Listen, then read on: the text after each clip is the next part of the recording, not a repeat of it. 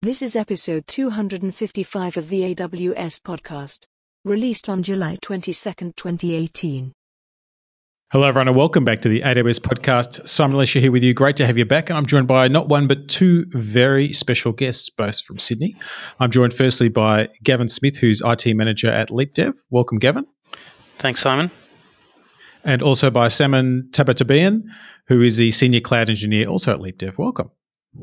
Thanks, Simon. Did I get the surname okay? It was a hard one. It was okay.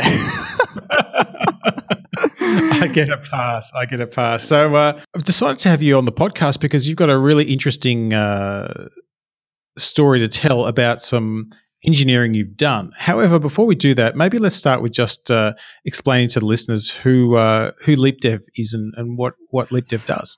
Okay, so um, LeapDev is a, a, legal tech firm. We make software for small law, law firms. Typically, typically our users are sort of from one to 25 users, and we make a, a practice management software for, for them based in uh, the Amazon cloud. Yeah, so we, we have a number of different products, mainly in uh, for customers in Australia, the UK, and the US. That's great. And you, so you, you're a, a, I guess, a, a global company operating from a, a local base. And I think organizationally, you've moved through many generations of technology, and really, uh, AWS is is now part of that I guess, foundation for you to go go global. Would that be a fair fair assessment? Yeah, totally. Uh, without Amazon, we wouldn't have been able to go to the UK and the US as quickly as we did. You know, it was literally a case of we're going to go to the US, and we had our test environment up and running.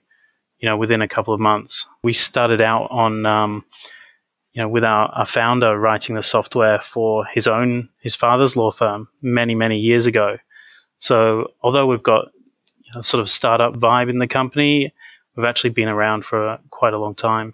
That's really interesting. It's that I guess it's that classic case of uh, solve your own problem, and then you realize that it's also other people's problems too. Oh, totally. Yeah. Well, speaking of which, you know, there, there are obviously many things that you guys do, but um, we want to talk a bit about deployment, which is a, a common problem people face. So, maybe uh, let's step back and figure out you know, what was the problem that you were trying to solve that we're going to dive into today. The the problem we were having was with our old build process where we had you know a number of servers doing builds. Uh, although they were hosted in AWS, they weren't. It wasn't elastic, you know. So we had a limited number of servers. We were limited by the software we were using if we weren't running a build, the servers were idle and we were paying for them. When we did have a lot of builds, they'd often queue up and, you know, the devs were waiting. You know, I, I committed my code and the build hasn't happened yet. You know, um, they were wanting to get their code onto the servers as soon as possible. And we also wanted a, because we're a global company, we wanted a build pipeline that we could, you know, expand and do deployments across all the Amazon regions, you know, well, where we've got customers and just be able to infinitely expand the build process so that we could get it done when it needed to be done. So it was that classic thing of you wanted to be able to move as quickly as you needed to when you did. I've heard a lot of people talk about this in terms of things like time to value. You know, how quickly can a change be conceptualized, developed, tested, and, and rolled into production? And it sounds like you were either running into barriers of, of not enough capacity to do that, or uh, if you provision the capacity, you had too much, so it was a, a, cost impediment. Yeah, exactly. And I mean, buying software licenses for servers that we weren't using is, you know, a waste of money. But then not having the capacity there when we needed it was a waste of time. So we, we needed, you know, a, yeah. So it's kind of like the worst of both worlds. yeah, we needed a solution that was affordable and would also scale to meet our needs when we needed it. Great. So let's let's dive into some detail. How did you how did you technically tackle this problem? What were some of the uh, the architectural patterns you decided to use, and some of the services you took advantage of? Well, probably Sam's the best person to answer that. Over to you. Yeah, as Gavin mentioned, uh, the LeapDev has a big AWS infrastructure, and we really wanted to uh, have an architecture which has can have access to all the delegated accounts from a centralized operations account, and also to provide an infinite number of builds uh, in the new architecture. Uh, as I uh, had a review on all the AWS development services, I found out that uh, the services alone provide deployments uh, in the same accounts using, for example, the ECS uh, or the code deploy would only uh, deploy the image for us in the same account. But we wanted something more than that. So I started to engineer the integration of services and come up with an architecture that meets the exact requirements of a centralized access control. And um, the services which I uh, came across with was, were the code commit, code build, Lambda, code pipeline, and all were wrapped together by the cloud formation.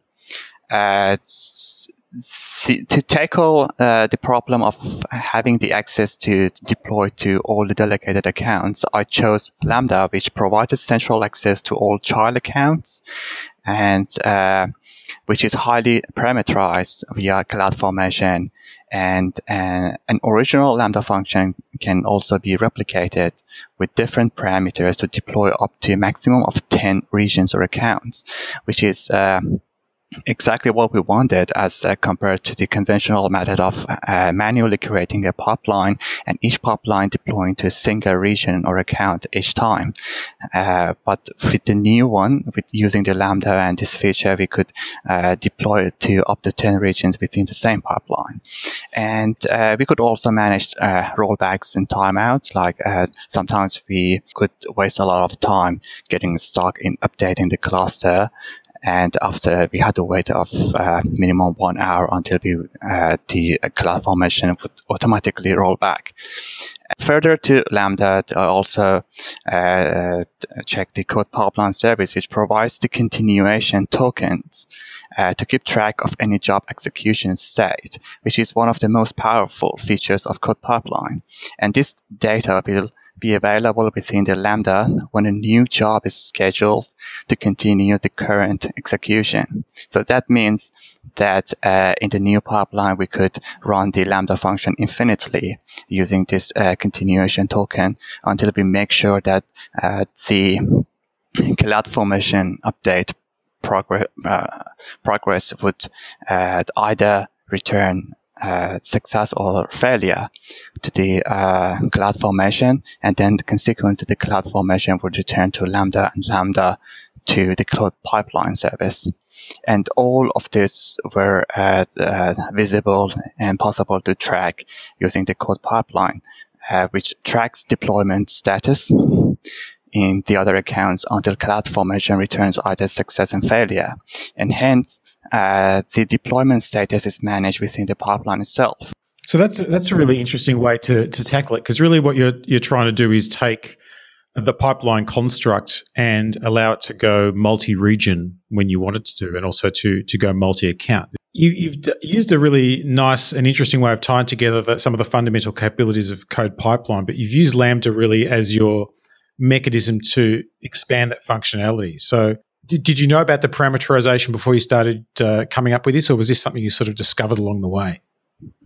Uh, no, I knew that, uh, I can highly parameterize Lambda, but the thing that uh, we uh, were to discover was to uh, to tackle the limitations of uh, some of the services itself, like for example, by the code pipeline only being able to deploy using the code deploy and the ECS cluster in the same account.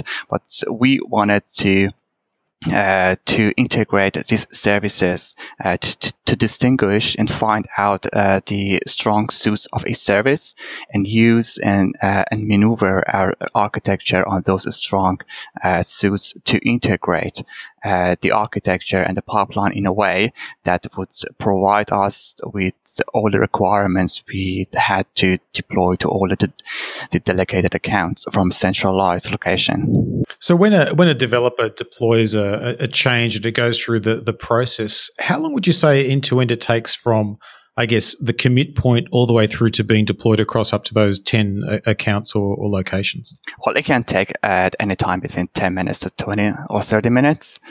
However, uh, the advantage is that we can have now we can have uh, an infinite number of builds, whereas in the past the builds would queue. And also in the new architecture, there's a central uh, we have essential logging and execution tracing using the CloudWatch and the X-ray integration with Pipeline and Lambda, where in the past we uh, would simply trigger the pipeline and had no idea about the return value of the cluster, whether the image was successfully deployed or not.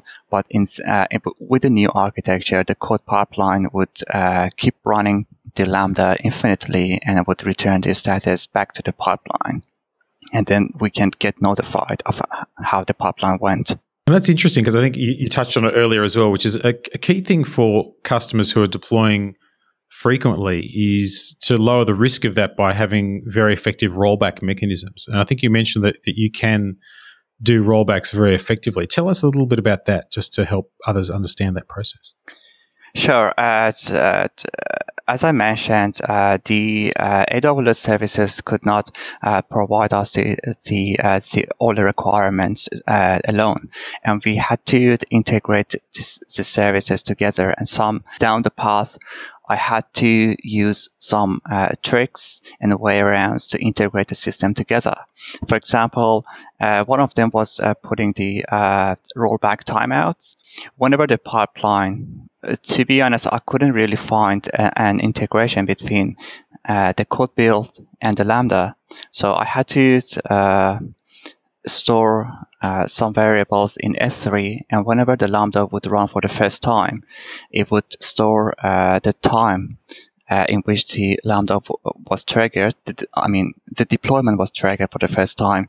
And then every time it was uh, recursively triggered by the code pipeline using the previous job ID in the continuation token, I would download uh, uh that time from the S3 bucket, get uh, the current time, and I would subtract them. And if that would uh, be more than a specific parameter which was passed to the cloud formation template, uh, we normally put that at 15 minutes. Then the Lambda would uh, roll back and cancel uh, the update. Interesting. So that, I guess it gives you far more confidence when you're doing rollouts that you can also roll back as well. Yeah, exactly. In the previous case, we uh, really couldn't get any information about the uh, the pipeline uh, status, but with the new pipeline, we have control with using the Lambda and the code pipeline. We have uh, full control under how the pipeline is actually going. This is not only limited to the uh, rollback timeout, but uh, the other uh, main and very important uh, criteria was also to build images with code build using the uh, the code commit ID, and we needed to find a way to pass this image tag to the Lambda function so that it can deploy and update the cloud formation in the other account using that image tag. And as I mentioned, there's no integration between uh, the code build and the Lambda function, which was triggered. So I had to put this inside uh, the S3 again, and then we had control over the image tag by downloading the image uh, image tag for that specific uh, the branch in that specific code pipeline uh, pipeline and that way we could uh, get the we, we could have different image tags for different branches of the same pipeline and to integrate it and update the cloud formation in the delegated accounts using those image tags. It's really interesting. And how long would you say it took to build out that that pipeline? Took me uh, one and a half months to, build everything, but we had to spend much time on testing and to making sure that the pipeline is successful. So I can say that the overall took up to uh, two or two and a half months. The the way this has been set up, it gives us the flexibility to create new builds for new deployments very very quickly. Like it's just a, a few minutes work to get a new build pipeline set up whereas before it'd be several hours getting it set up using our old system. And I, and I think the, the solution that Sam's created using S3 to store the the state of the the the build process is actually quite elegant and you know using it's a smart way of using uh, the, the Amazon services to together to get the job done. For sure, and and actually, Gavin, I was going to come to uh, that that you know that that change from a business standpoint where your teams can spin up new pipelines very quickly and are no longer constrained by, like you said, those limitations of uh, of the the amount of build servers, etc., available. How have you seen that manifest itself in terms of the velocity of your teams and their ability to try new ideas? It, it's definitely given us um, more flexibility and um, you know allowed our, our DevOps teams to respond more quickly to the requests from our developers. You know, when we're, we're getting new um, services online, or we want to try a new um, develop a new product and uh, try it out, it, it's very quick for us to get something into production. You know, and for them to be able to test against, you know, really really quickly. So it was a worthwhile investment from the perspective of uh, time to to build out the pipeline just to get that that developer efficiency. But you also mentioned at the start there was a sort of a, cost challenge as well, where you were either uh, over provisioned without using the capacity or, or under provisioned when you need to get stuff done. Obviously, without specifying specific numbers, but from a I guess a percentage basis or an order of magnitude perspective, has this solution dropped that that cost component that was causing you waste before? Yeah, it's definitely dropped the uh, the cost of our build pipeline. You know, probably about a tenth of the cost of our previous build pipeline. Much more flexible and much quicker. So you've managed to get uh, better, cheaper, and faster altogether. Yeah, definitely. Normally doesn't happen, but uh, sounds like you've attained it in this case, which is great. Yeah, I mean, and it's you know a smart way of using the services that are there, which you know is the best way of getting the cost benefits. Yeah, just building upon those those things that are available and just need a little bit of a tweak to get it to what you want. And I guess, uh, you know, Gavin, are, are there any tips you'd want to share with others who are sort of looking at their own development environment and are trying to make it more suitable for what they're trying to do? What, what would your advice to them be? I think my advice would be to try and build on the services that are there code pipeline, code build, even you know, like we used S3, there there are definitely ways you can you know achieve better scale and lower costs. I think probably the best thing is you know try and think out of the box. Don't just do what you've been doing in the past. Yeah, so so try and reinvent reinvent the process, not necessarily try and replicate the process. Yeah, exactly. You know, I we see a lot of people who are um, they've taken what they did on premises and they've just put it straight into the cloud without re-engineering to use the services that are there because a lot of the time the effort that Amazon have put into the into their products saves us a lot of time. You know, we we don't want to have to, you know, install servers, install software on things because that's time we could be using to build things that our customers need. Mm-hmm. Yeah, it's. Uh, I haven't mentioned it on the podcast for a while, so I probably should. It's a great example of getting rid of the undifferentiated heavy lifting. So uh, that's uh, a, a, great example doing it here, where the the build pipeline, thanks to the work that that Saman and the team have put together, takes care of itself, and uh, your teams are focusing on function and capability. And the most amazing thing about the pipeline is that uh, we can uh, uh, put all the parameters together for up to 10 regions, and the pipeline would uh, be built in a few seconds only, uh, like everything, all the lambdas, which uh, would deploy to 10 regions. And with only a few seconds, we will be having one pipeline, and we can start deploying to 10 regions, which is really like amazing. That's fantastic. Saman. thanks so much for joining me on the podcast today. You're welcome. And Gavin, thank you. And uh, if people want to check out LeapDev, where do they go? Our website is leapdev.io. Yeah, we're always looking for smart people. So uh, that's the place to go. We've got a few jobs up there at the moment. There you go. Sounds like a cool place to be. And uh, Sydney's not a bad city either, if I do say so as a Melburnian. it's, uh, yeah, definitely one of the best places to live. That's for sure. That's for sure. And thanks everyone for listening. We do love to get your feedback. AWS podcast at amazon.com. And until next time, keep on building.